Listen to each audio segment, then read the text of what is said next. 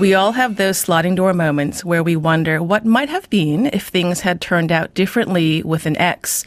That wondering might be triggered by a chance meeting. You run into them outside a bar, just for example.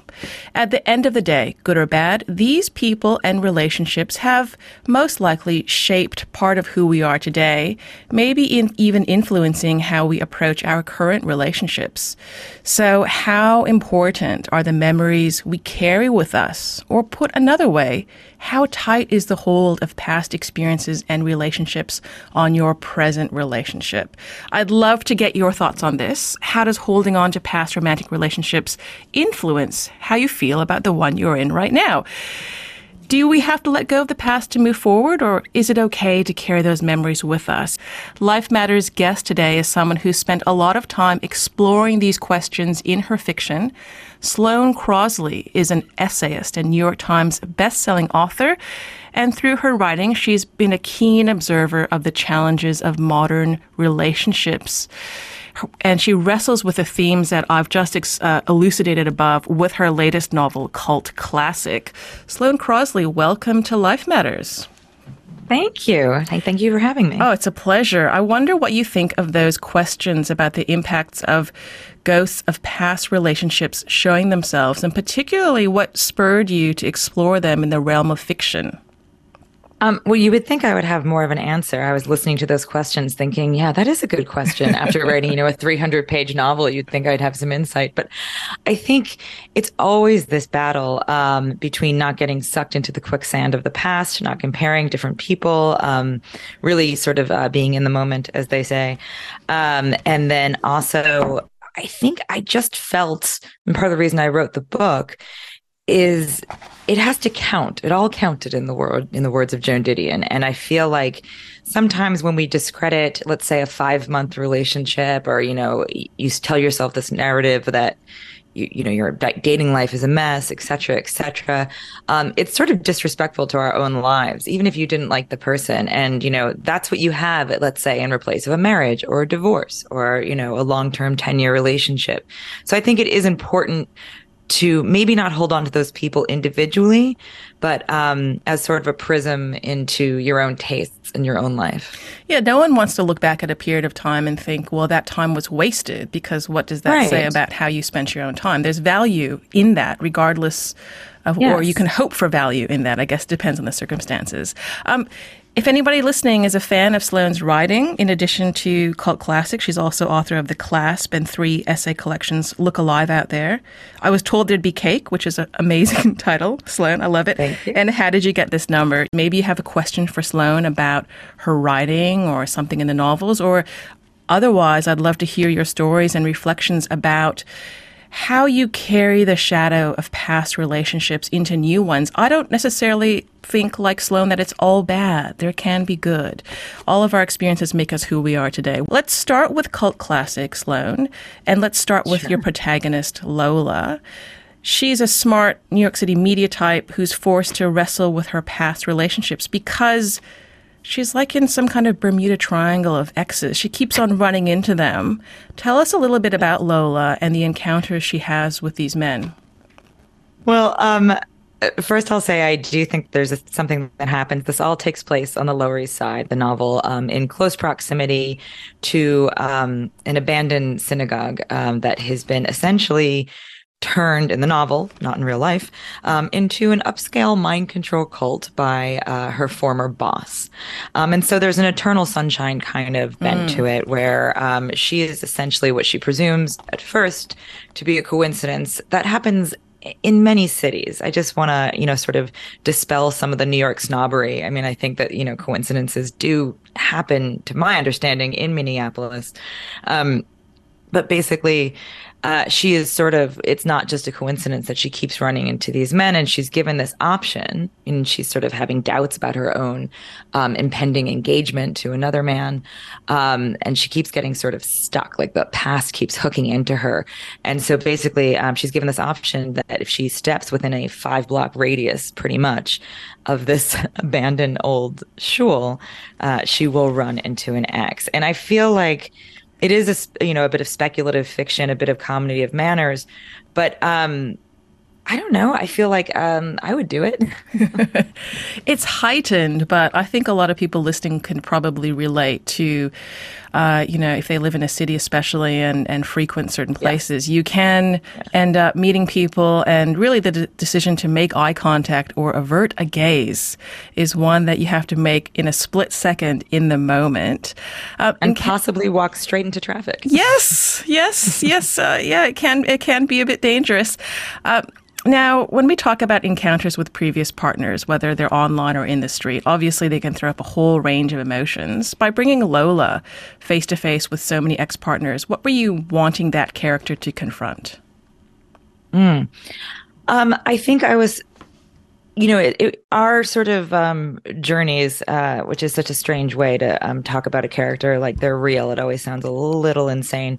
But Lola's journey and mine were sort of similar in that sense, where we discovered together what the patterns were, you know, and what it was that she was trying to do. And I think it's always really hard, you know, her whole life, she's sort of been trying to balance the very real difficulty of dating in any city, and these facts, and how she specifically is handling it. You know, not everything can be resolved through a change of outlook or therapy. Sometimes you just win the lottery or you don't.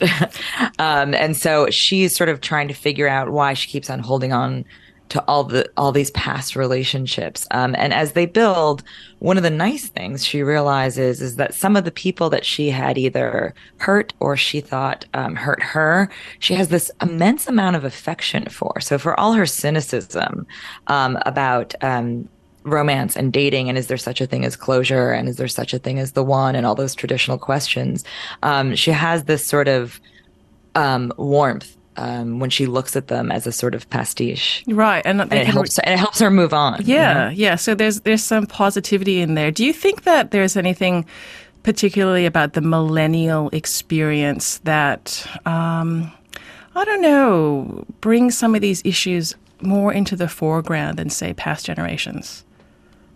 Probably. So personally, I believe it's called the lucky generation, the one that's wedged right between X and millennial. Mm-hmm. So we did not grow up with the internet, but we had it in college. I think that's the defining characteristic. And I think that when I see my younger friends, and not that much younger, obviously, the sort of proliferation of apps, of shopping for people, of dismissing people, it might give you a temporary hit of power, depending on which direction you swipe, I suppose. But it seems very depressing to start to view not only your love life, but all of humanity like this. And I think people are given less of a chance, you know, and that's sort of tough. Yeah, it is. I'm talking with Sloane Crosley, a New York Times bestselling author, author of the novel Cult Classic, among other novels. The other one is called The Clasp. And Sloane's going to be in Australia soon for a whole bunch of different events. And so we're speaking to her ahead of her arrival here. And on Life Matters this morning, we're thrashing out the role our past relationships play in our lives. These are some themes that Sloane traverses in her novel, Cult Classic. I'd love to hear your real life experiences. How do you view your exes? Do you view them with affection? Do you view yourself, your past self, with affection? Do you allow yourself some space and some mercy about how you were like in that relationship? Have you learned from them? Or maybe you've got a question for Sloane, because she's a bit of a star in the literary world. Got a text here from Margaret, and Margaret says, I exited a relationship with a needy and controlling man and had no relationship for 14 years. Then the next one, after knowing the man as a friend at first, was long distance for many years, which worked well for me. And we hear a lot about that, being together but also being alone at the same time. There's so many different modes of relationships that we can have. Margaret, thank you so much for texting in. Sloane, I wonder, you know, we talk about that sliding door moment, you know, about imagining what could have been, what we might have gone for if we'd stuck with a relationship. And there's also that moment, I think that's quite interesting, in your novel, Cult Classic, where Lola talks about how with her current partner, her fiancé Boots, they have these rules about how much space they give their exes and how much they can speak about their exes. In fact, they pretty much say that's not allowed. It's such an interesting phenomenon to think about because there's a lot of, I think, unexpected consequences in that, aren't there? Well, I know, you know, I think what happens is that it's more that you just don't want to scratch the surface and see what's behind it, because I think that there's sort of no way to control how an ex blooms in your partner's imagination once you start talking about them. And you might know that they are sort of cordoned off and they only take up a certain percent of the pie chart of your romantic history. But it all sort of, it's like eating a bunch of different food. It all goes to the same place, you know, in their imagination. And so you don't want to hurt the other person. But part of the wonderful thing, if you're with the right partner, is they're also your friend. And it's sort of, there's that impulse to sort of fall backwards into, oh my God, and then this happened. And then that, you know, that person did this insane thing. And you sort of forget that this is somebody who, you know, might potentially think that you're still wrapped up in it. But I think that for Boots and Lola, I know Boots is sort of a silly name. It's explained in the book. But for the two of them, it's more he doesn't want to know because he's only dated about two people. Yeah. And she has been on this real sort of, you know, 4 to 6 month merry-go-round in New York for about 10 years. And so he doesn't, you know, they just decide that they're going to sort of move into the future together and not discuss it. And it turns out to be a ridiculously bad decision. Well, exactly. Because one part, you know, one half of them is keeping, it's like having a second family or even just a second house you didn't tell your partner about. Yeah, a double life. And the longer you don't talk about it, the more difficult it is to share. And it does the inverse, doesn't it? That in wanting to hold space for the current relationship, you actually end up, these kind of ghosts, we keep using the word, begin to actually take on more significance because they are the not spoken of, the taboo, which is such a... Yeah. Anybody... Oh, sorry, go ahead. Sorry. No, I'm listening to you. I was just going to say that...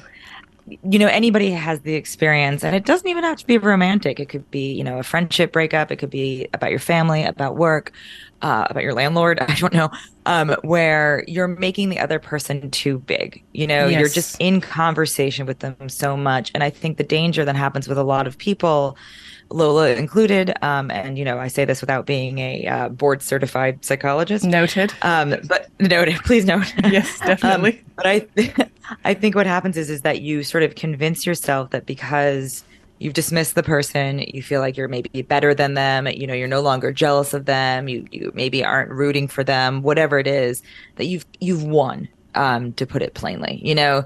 But the truth is unless your thoughts are neutral or just sort of broadly, well, I mean, I hope they don't get hit by a car. I hope they don't become homeless. Great. I don't care. But if you still have that sort of active negative thing, you're just making them massive, and you're not doing the work of shrinking them down. And so I've completely lost my train of thought, but I think I'm actually just regurgitating my therapist at this point. That's okay. We do a lot of on-air therapy here on Life Matters, so you're right in our wheelhouse. Wonderful. Yes, mostly we talk to psychologists and we'd answer lots of questions. So this is a safe. I think they would space, agree with me. Sloane. They would just have They would have a better sense of why your childhood informs that than I do. 100%. That's Sloane Crosley. Sloane, I was thinking as you were talking about that what also happens is that memory is fallible, isn't it? We start to forget the annoying day-to-day that may have led to the breakup and the other qualities that ex doesn't necessarily remain as the person, but as that almost like a sense memory, good or bad. And it can be a bit of a shock, like for Lola when she encounters her exes, to kind of compare her memory of who they are with the reality of who they are, and not just the reality of who they are when they were in the relationship, but what has happened in like the years since. Well, I think one of the bigger things she learns is that just because something ends prematurely doesn't mean it wouldn't end eventually. And I think that takes the sting out of a lot of hurt, if you think about it that way, because it accounts for the sort of little irritations and annoyances, or even if you're not irritated and it's the reverse and you felt you were always auditioning for someone and you could never be comfortable, that you can't do that for 20 years. It was never going to work. And, you know, I always say, it's not in the book, but, you know, when I'm talking to friends at least, that there's this sort of membrane of ego around the heart, and sometimes it can be very difficult to tell what took the hit. And I'm not saying that heartbreak isn't extremely real, but sometimes it is the ego, and the other person just saw the writing on the wall first, and they're just a better reader than you are. But it doesn't mean you wouldn't have seen it eventually as well. And I think part of what Lola sees, one of my favorite interactions in the book is she goes back to this restaurant, the second night again and again, that's right near the synagogue I mentioned. And she runs into this very sweet sort of all-American athlete that she had dated that moved out of town. And she was always sort of snippy to him, and just making sort of snide jokes. At one point, he gets her a notepad that says, like, "You've got this." And her response is, "Thanks, I'll write my suicide note on it." She's sort of it. She's a dark person. It's a culture clash. And she sees him and she apologizes for being so terrible. She's like, "Well, now that I have you in front of me, I'm sorry. I was kind of a jerk." And he goes, "Oh, in all sincerity, you weren't being a jerk. You were just being yourself." What a wonderful backhanded compliment. But he sort of doesn't mean it. It's like she sees herself properly through the eyes of all these people through the first time. So significant, because it, the memories that we hang on to, that we overthink, are not necessarily the things that our exes hang on to. They could have seen and interpreted them in entirely different ways.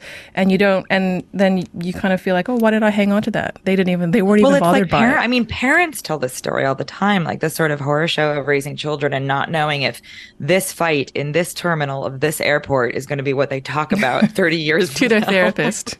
Exactly. We've got so many thoughtful texts coming through about their reflections on past relationships. And this one comes from Sophie. Sophie says, "I'm in a relationship with a young family, and I think about my past relationships all the time. They were all fantastic, but so dysfunctional and painful in many ways, and they all taught me about who I am and what my trauma is. But ultimately, my current relationship is the only one where both of us have been truly willing to examine who we are ourselves and who the other is, and work out how to have love for ourselves and each other, and our beautiful children are a constant shining light for us both. It's not perfect, but it's where we are, and for that reason, I never have regret for what never happened with others." What a beautiful, thoughtful message. Sophie, thank you so much for sharing. And that line, learning how to love the other person but also have love for yourself, is so key, isn't it? And I think that keys into some of the themes you explore in Cult Classic through Lola. What do you think her level of love is for herself as she moves through the story? Oh, wow. I think I wouldn't necessarily use the word love. I have to say that text was so beautiful. Wasn't it? That's exactly how you should do it. We've got the best listeners on Life Matters. Yeah, it's like, warts and all. But I think that it's more, this is a strange analogy, but Truman Capote once said of Los Angeles, and when I say Truman Capote, I could mean Dorothy Parker, we're not sure, but somebody like that said that Los Angeles was 72 towns in search of a city. And sometimes when I think of Lola, that's what I think her progression is to try to marry all these sort of neighborhoods of her heart, if you'll allow me to be so cheesy, and of her past, and sort of just put the puzzle together and figure out more about who she is and what she wants. And I don't want to, sort of spoil the ending and the decision she makes. But the question is she basically going to be informed by these relationships to decide that the relationship she's in is sort of lackluster, or is the relationship she's in the secret thing she's been looking for all along, or or is there one of these men along the way that was always the right one? There is a sort of Dickensian it's nature the confusion to that. Of choice, isn't it?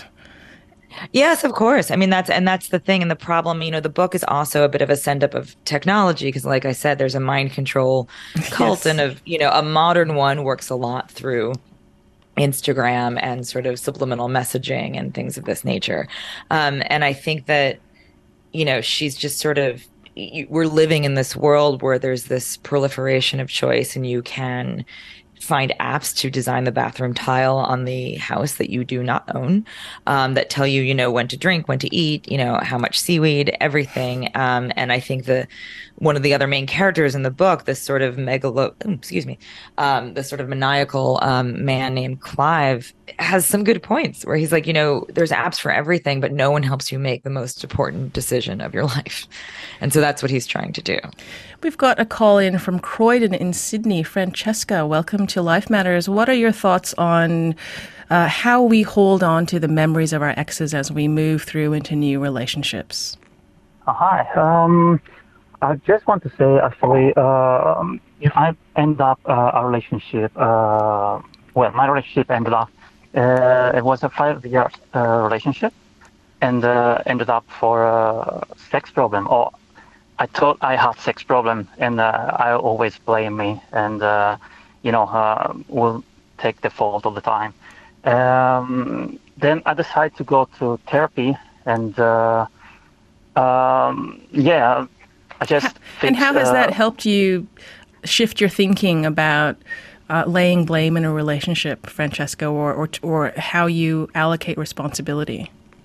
Yeah, I thought it was always my fault, mm-hmm. always blame myself. And at the end, doing therapy, I realized that I didn't do anything wrong. It was just society and my family, because they were, Catholic Christian, shaming sex. And I discovered that all my problem came from shame, and going to therapy, I fixed all of that. It took a while, but it's much better. I just want to say to people, because there are a lot of people that they are afraid to go to therapy because they are ashamed to be called crazy, or I don't have mental health, I don't need therapy. But therapy is not just for problems like mental health. Is also to have a better quality of life. Doesn't matter if you have mental issues or if you're depressed or not. You can just have a better quality of life with therapy. That's such a positive story, Francesca. Thank you. And how do you feel like going to therapy and working through those issues and making those connections has helped you as you look for new connections with other people? Yes, it helped me a lot, because now I know I'm not rushing into a relationship like I used to do before, just to get a quick fix. I'm working on myself, and I know what I want, and I'm not just blind myself up to get whatever is there just because I want something. Fantastic. Thank you so much for calling in and sharing. It's not easy to talk about your past relationships on live radio, so really do appreciate your call, Francesca. Sloane Crosley, New York Times bestselling author, is also listening in, and so a few of your texts coming in. I'll just read them now. Some people seem to be able to go from one relationship to another. Me, it's often up to 15 years between, and it's now 15. And it's 15 now. I'm 74, so another relationship is unlikely. I gotcha. So I'm left with the ghosts of past relationships. The man I call my main ex, a 7-year relationship from 22 to 29, keeps popping up. I have conversations with him. I left him. He'd worn me out, turned me into a person I didn't like, but I can't help wondering if I'd had more patience, had the child that lurked in our shadows. And I'm unable to read the rest of it, but I can see, actually, Sloane, that almost sounds like a premise for a novel. It's a kind of a lovely thing to write in, and not that it's lovely that you're not in a relationship if you don't want it. That's not what I mean to the texture, but to kind of be able to return to past relationships and forge a new relationship with them and keep that going so many years later. That's quite extraordinary, isn't it, Sloane?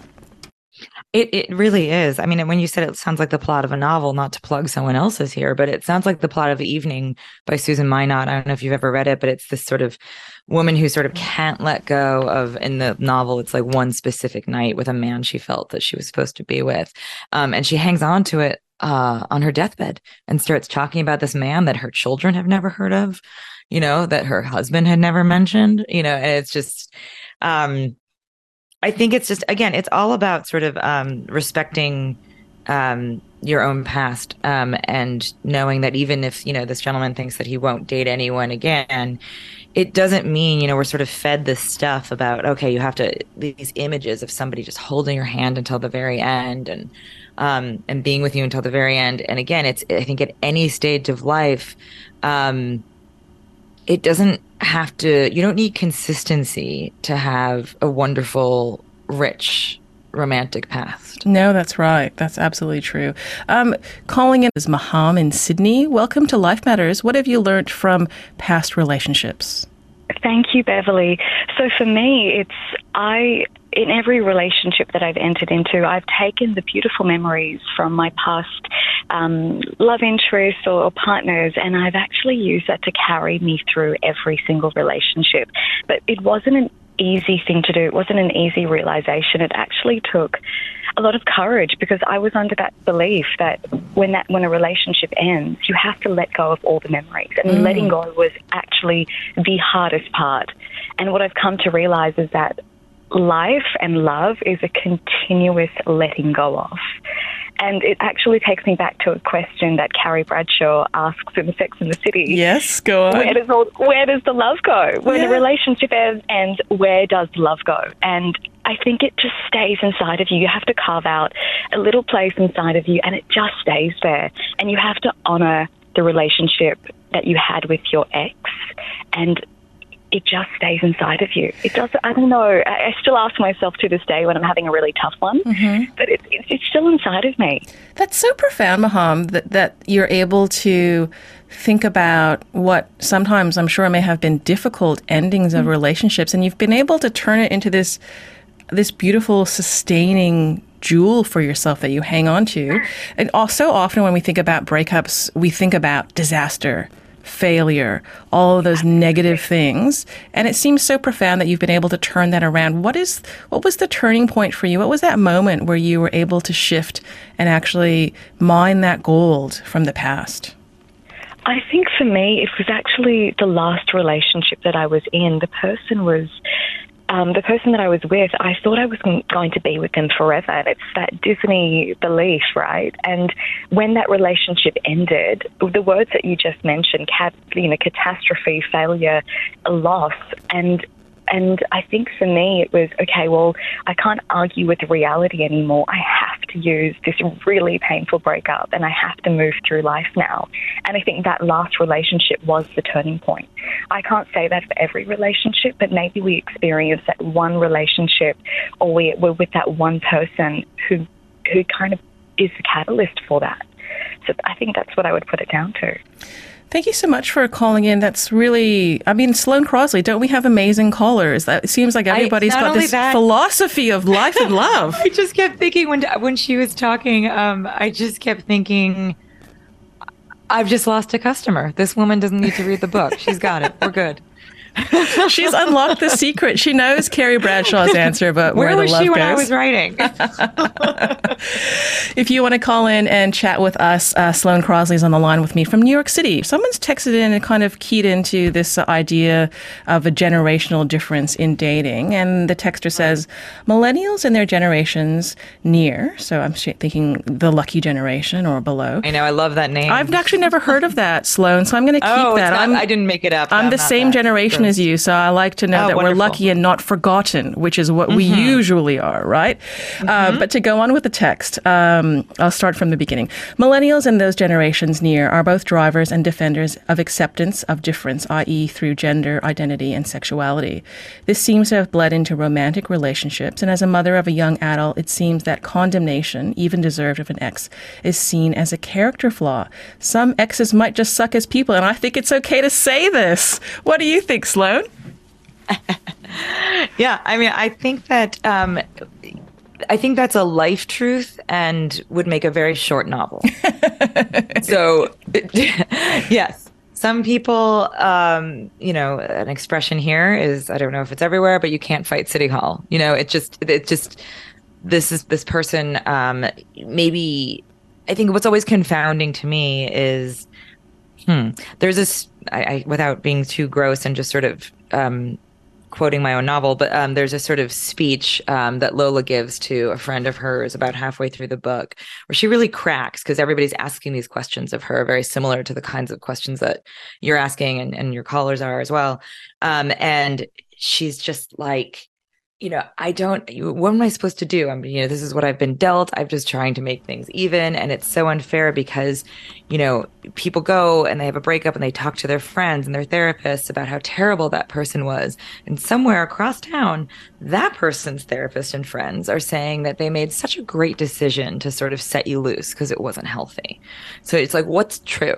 But I feel like, of course, there are people that, you know, I don't know if there are like actual bad seeds out there, but there are people that like maybe aren't relationship people that you were trying to make into something that they're not. Right. Okay. I like that. Let's go to another call from Gwilym in Eltham, New South Wales. Welcome to Life Matters, Gwilym. What are your thoughts on hanging on to the memories of exes as you move forward in life? Well, it's a huge thing. It's a massive thing for me because I was married for 18 years and along came... Look, it was for a long time I wanted to leave and I had two young children and so I didn't leave and I felt like I often just pushed things down and pushed my own desires down many times. But the point about it is when I had my midlife crisis, as it were, and I left, it really propelled me forward. I was so hungry for change and to get away from that, which was just stifling, and to move forward. I went to 5 gurus. I ended up in a cult in America. Oh. But this was a long time ago. But... you know, it just propelled me on a pathway where I recognised things about myself. How interesting that there's resonance with your book, Cult Classic, Sloane Crosley, about exes, relationships, and you know, getting pulled into these cults. I guess sometimes it's not healthy to hang on to past relationships and thoughts, and it is necessary to move forward and keep going. Not every relationship, perhaps, you know, we've had some wonderful texts where people have been able, and calls where people have been able to find that treasure from the loss. But, you know, it's not for everyone, and we have to recognize that. We've got a message from Fiona who says, it's really important we honor the grief when we leave a relationship. It took me 20 years to grieve a beautiful relationship.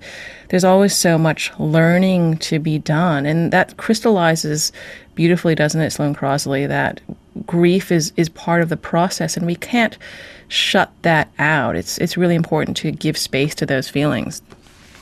I also feel like the word learning is really interesting, and it's sort of what the past two people have chimed in sort of have in common, whether it's, you know, it's just you should be, hopefully unconsciously, just because you take joy in life, mining your experiences so that they're not all just this sort of shapeless mush, which isn't to say that everything has to have a neat little lesson and tied up at the ends like a piece of candy. But it's the most fundamental thing, right? I mean, if I trip and I stub my toe on a chair, I would probably move the chair. Yeah. I wouldn't just keep kicking the chair. And so I feel like, why aren't we like this and recognizing patterns like this within, you know, our own relationships? And recognizing those patterns maybe means I've moved forward. I never want to do it again. And sometimes it's...